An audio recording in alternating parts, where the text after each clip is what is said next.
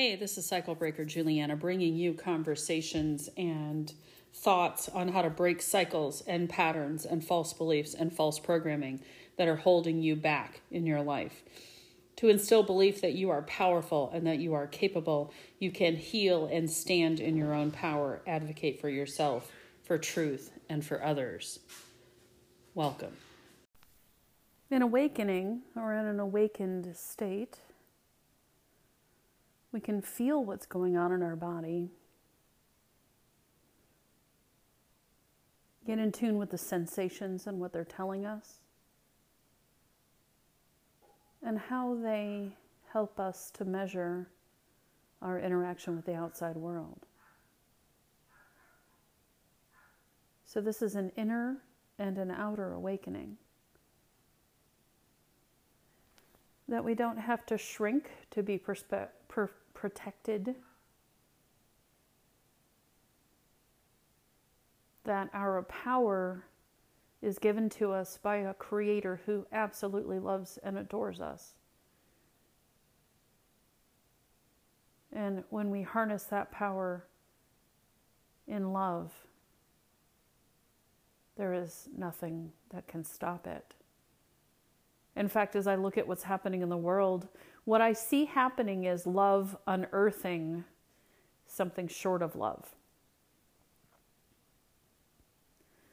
We call it love, we call it light. There are many references to it. The core frequency is love.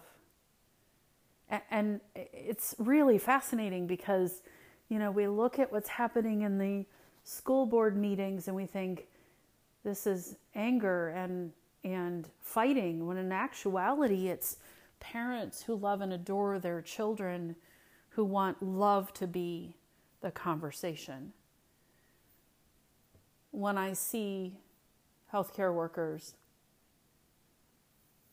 who stand up and say, My patients are being, being treated terribly by an organization that does not apparently have our best interest at heart, what I see is that person's love for another.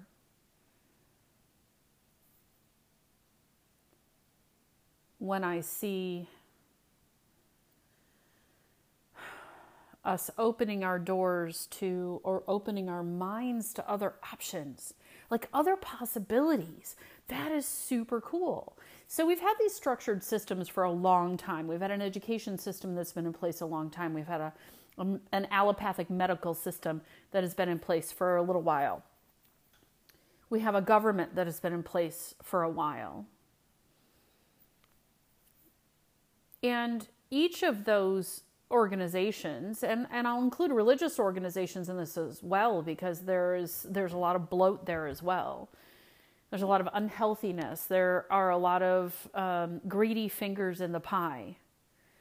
Uh, agendas that are not in service of the greater good, not in service of individuals' best and highest good. And I see these structures being challenged, being chipped away at by people that have a hammer that is love, which sounds strange, right? A hammer that is love. I think about Cupid and his arrows hitting right to the heart. And so you have parents who've said, I love my kids so much and I want them to happy, have a happy, joyful life in existence as best they can. So let's clear out all of this dissension, all of these places that, that want to tell them that they are less than, that want to teach them that someone else is better than them or less than them or getting more than they are getting. Because the reality is, we get what we ask for. That's a whole nother discussion. But we get exactly what we ask for. And when you get into personal responsibility, which is a huge part of this awakening process, I have to take responsibility for my situations and the conditions that I'm in. And I am the one who must move me out of those conditions and situations that I don't like. You know, I look at the people who uh, are going in front of government bodies and saying, You're not behaving the way we want you to.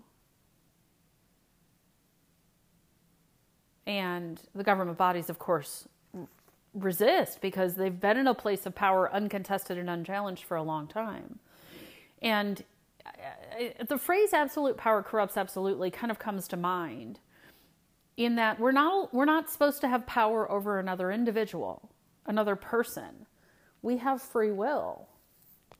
We have our own individual powers given to us by our divine, benevolent creator who loves and adores us and has said, You are very powerful beings. But you will not receive your power until you can wield that power with love. And you might say, Well, these people have a lot of money and a lot of power. Well, they've gotten it by ill gotten means, which means they won't retain it.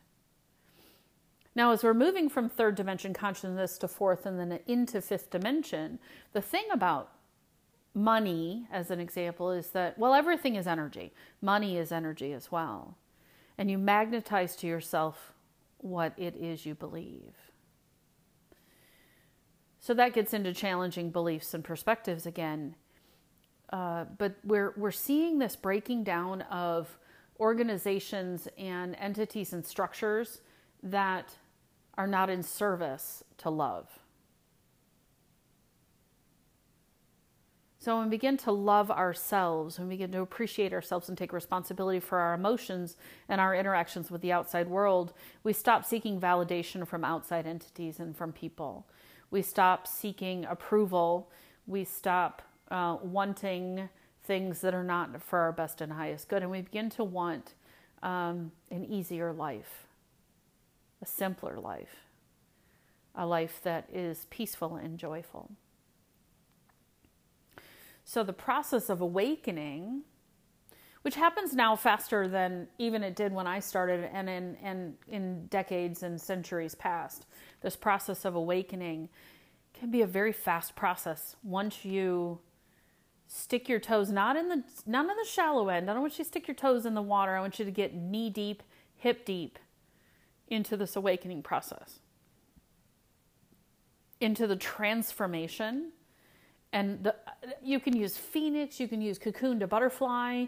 Um, I love the cocoon to butterfly and the phoenix because a phoenix has to burn off the old in order to express the new. The, the plumage that is underneath the old tattered plumage is beautiful and gorgeous. A butterfly is a caterpillar, not much to look at, right? It goes into its chrysalis, it becomes goo. It becomes almost like the, it becomes an actually unformed sem- like liquid liquid semi-solid goo inside the chrysalis and then it reforms as a butterfly. That's awakening. An acorn, it's a nut. It's like three quarters of an inch in diameter, sometimes an inch if you get a big one.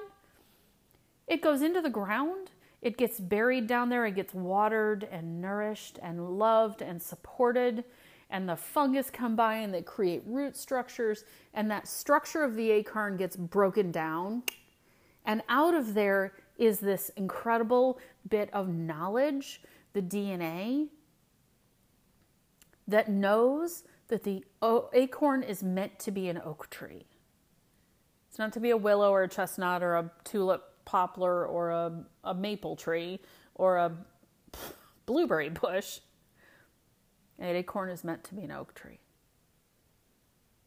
See, and, and, and I, I think if you dig down in, which is part of this awakening process, you're going to dig down into your heart and you're going to go,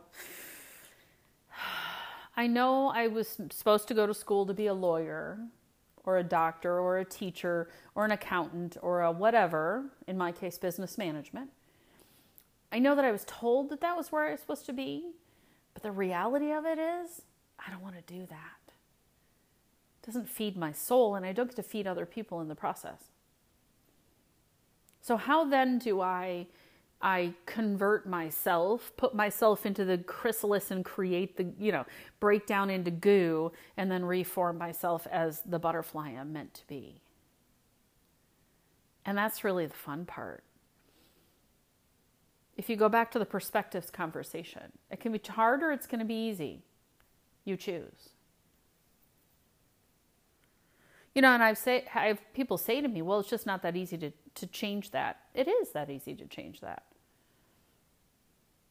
How does it being hard serve you? How what beliefs do you have? You know, we're, we're told like you have to work hard and to climb the ladder and achieve success, and you have to you know work hard to make money, and you have to um, you know, work hard to keep your house clean and yada, yada, yada. All about this drudgery, this working hard situation. When in a quantum loving universe, we have instant access to what's easy. One of the key things is focus on peaceful and happy. So you can either worry about what's going on, mull it over, write down the pros and cons, investigate it, research it, and try to make a decision that can take you hours of angst and frustration and, and lost nights of sleep. Or you can say to the universe, hmm, I don't like this. I want something different. Kind of want it to look like this. And then you sit down and you stroke your cat. You pet your cat or pet your dog.